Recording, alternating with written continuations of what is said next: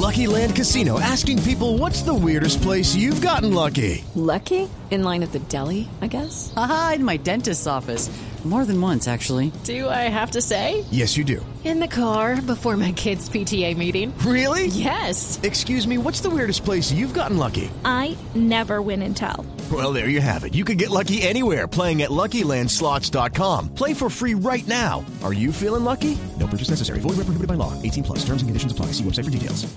Y murió en las últimas horas la joven Camila Aguavara, quien había luchado por meses contra el sistema de salud exigiendo un trasplante de médula por un cáncer que padecía y aunque logró el procedimiento médico, perdió la batalla en las últimas horas contra la enfermedad. La información con Julián Calderón.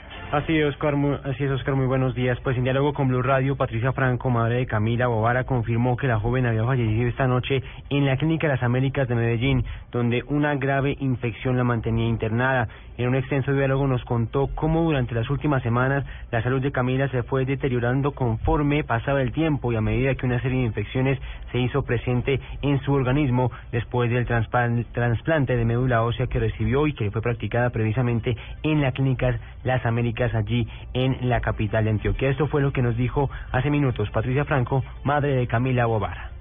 No, ella tuvo un paro, un paro cardiorrespiratorio esta noche. Tuvo un paro, pero ella pues ya tenía, ya tenía muchas infecciones, tenía, eh, pues tenía muchas cosas en estos días, había ido eh, incrementándose la cantidad de de infecciones y de cosas pues, que le iban que se iban sumando a todo lo que a lo que ya había tenido anteriormente antes de pues digamos después del trasplante.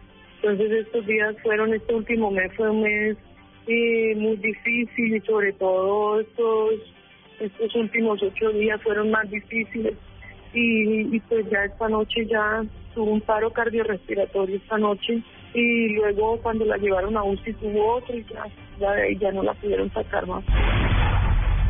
Doña Patricia agradeció a todos los colombianos que estuvieron pendientes del estado de salud de su hija durante todo el tiempo que ella libró no solo una lucha contra el cáncer, sino una batalla jurídica por lo que consideraban ella y su familia era lo mejor para su salud.